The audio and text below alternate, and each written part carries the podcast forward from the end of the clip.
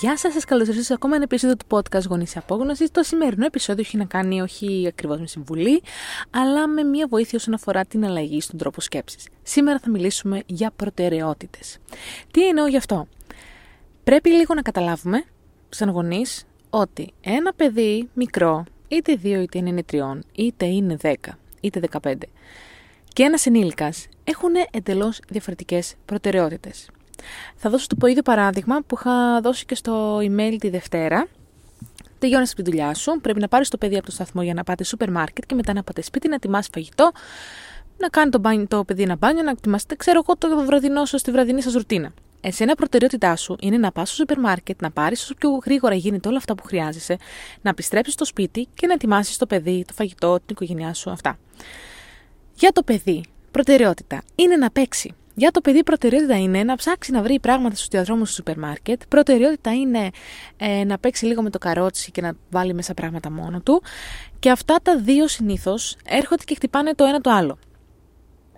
Γιατί γενικά ζούμε σε μια εποχή και γενικά η γενιά μας το έχω παρατηρήσει αυτό, ότι λειτουργούμε πολύ πολύ γρήγορα, βιαστικά, βιαζόμαστε πάρα πολύ και το μεταδίδουμε αυτό και στα παιδιά μας.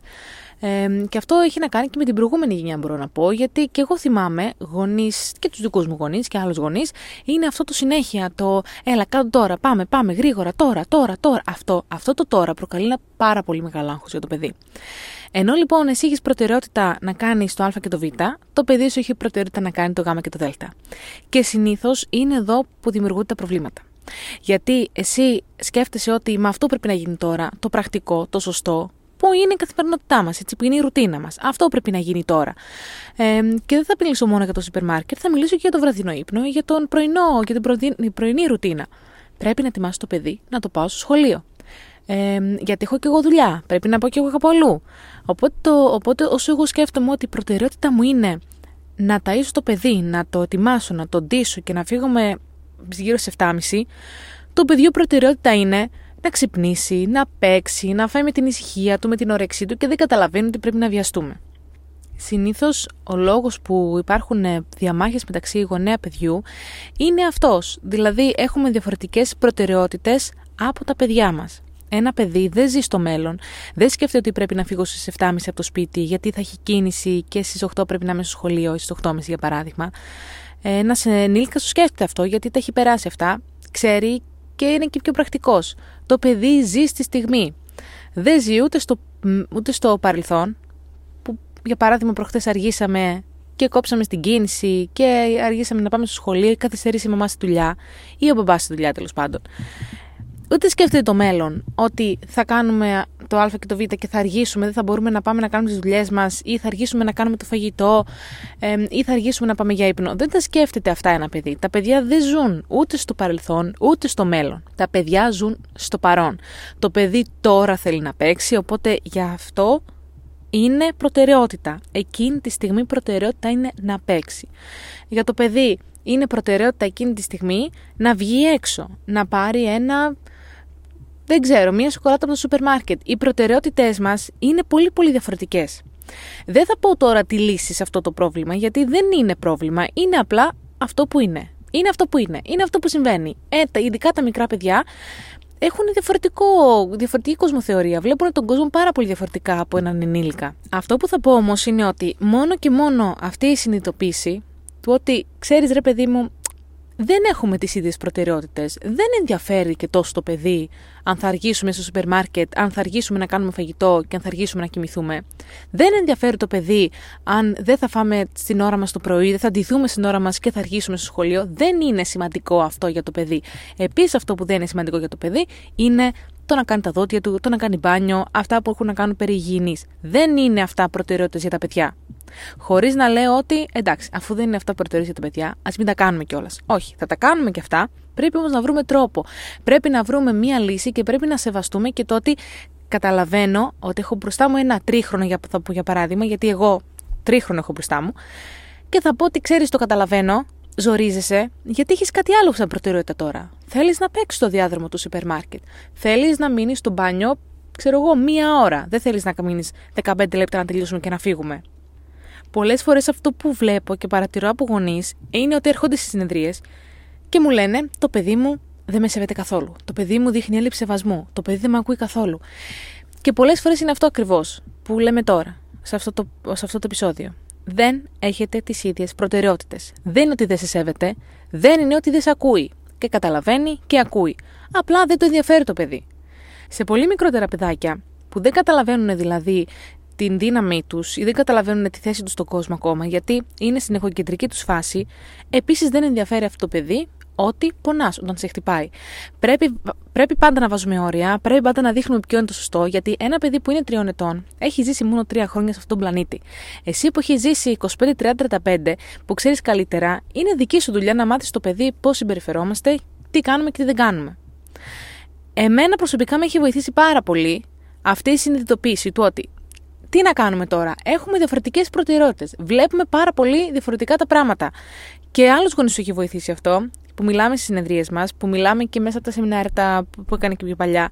Είναι κάποιες φορές αυτή η συνειδητοποίηση. Όπως και η συνειδητοποίηση του, ξέρεις, όταν κλαίει ένα παιδί ή όταν έχει ένα ξέσπασμα, δεν είναι κάτι προσωπικό. Δεν το κάνει για να με πληγώσει, δεν το κάνει για να με θυμώσει. Εκείνη τη στιγμή απλά ζορίζεται με κάτι.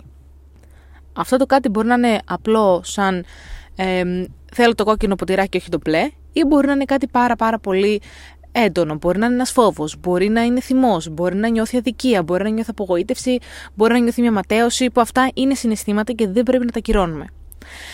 Η συμβουλή που θα σου δώσω πριν να κλείσουμε, γιατί είπα ότι δεν θα σου δώσω συμβουλή, ε, θα σου κάνω απλά λίγο, θα μιλήσουμε λίγο για να αλλάξει ο τρόπος σκέψης και σου υπόσχομαι ότι μόνο αυτή η σκέψη στο μυαλό ότι έχουμε διαφορετικές προτεραιότητες θα σε βοηθήσει εκείνη τη στιγμή.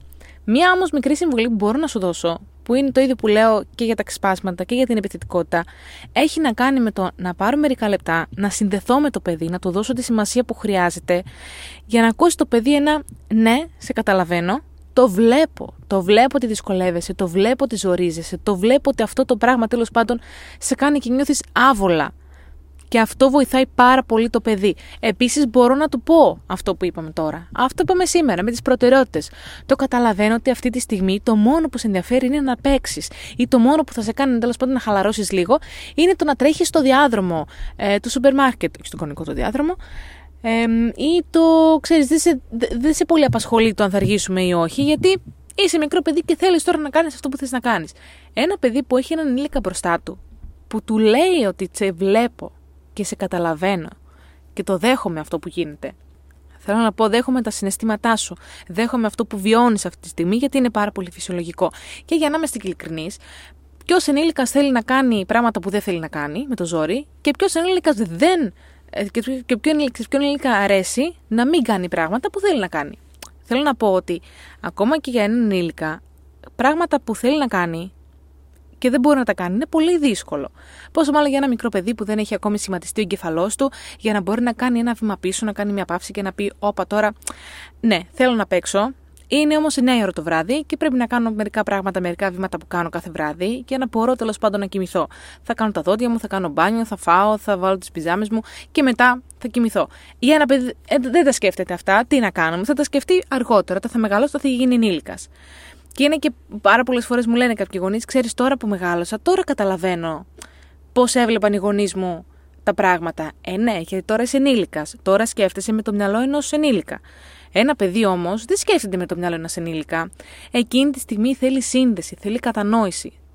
Θέλει ενσυναίσθηση. Να έχει κάποιον μπροστά του που δεν του φωνάζει ε, και να του λέει κάνε αυτό και τέλος, να μπορεί να τον καταλάβει και να του δώσει επιλογές. σω να βάλεις λίγο παιχνίδι μέσα για να πάει λίγο καλύτερα η κατάσταση. Αυτό βοηθάει πάρα πολύ συχνά. Ελπίζω να σε βοήθησα σήμερα λίγο με αυτά, με τις προτεραιότητες, λίγο να καταλάβεις γιατί ζορίζονται τόσο τα παιδιά και μας ζορίζουν και εμάς κάποιες φορές και δυσκολευόμαστε και εμείς κάποιες φορές. Και ελπίζω να είναι λίγο πιο εύκολο όσον αφορά αυτή την συνειδητοποίηση. Σε ευχαριστώ πάρα πολύ που μ' άκουσες. Σου εύχομαι να έχεις ένα υπέροχο καλοκαίρι, τον Αύγουστο αυτό που έχει μείνει ένας μήνας τέλος πάντων για το καλοκαίρι. Και θα τα πούμε στο επόμενο επεισόδιο. Γεια σου!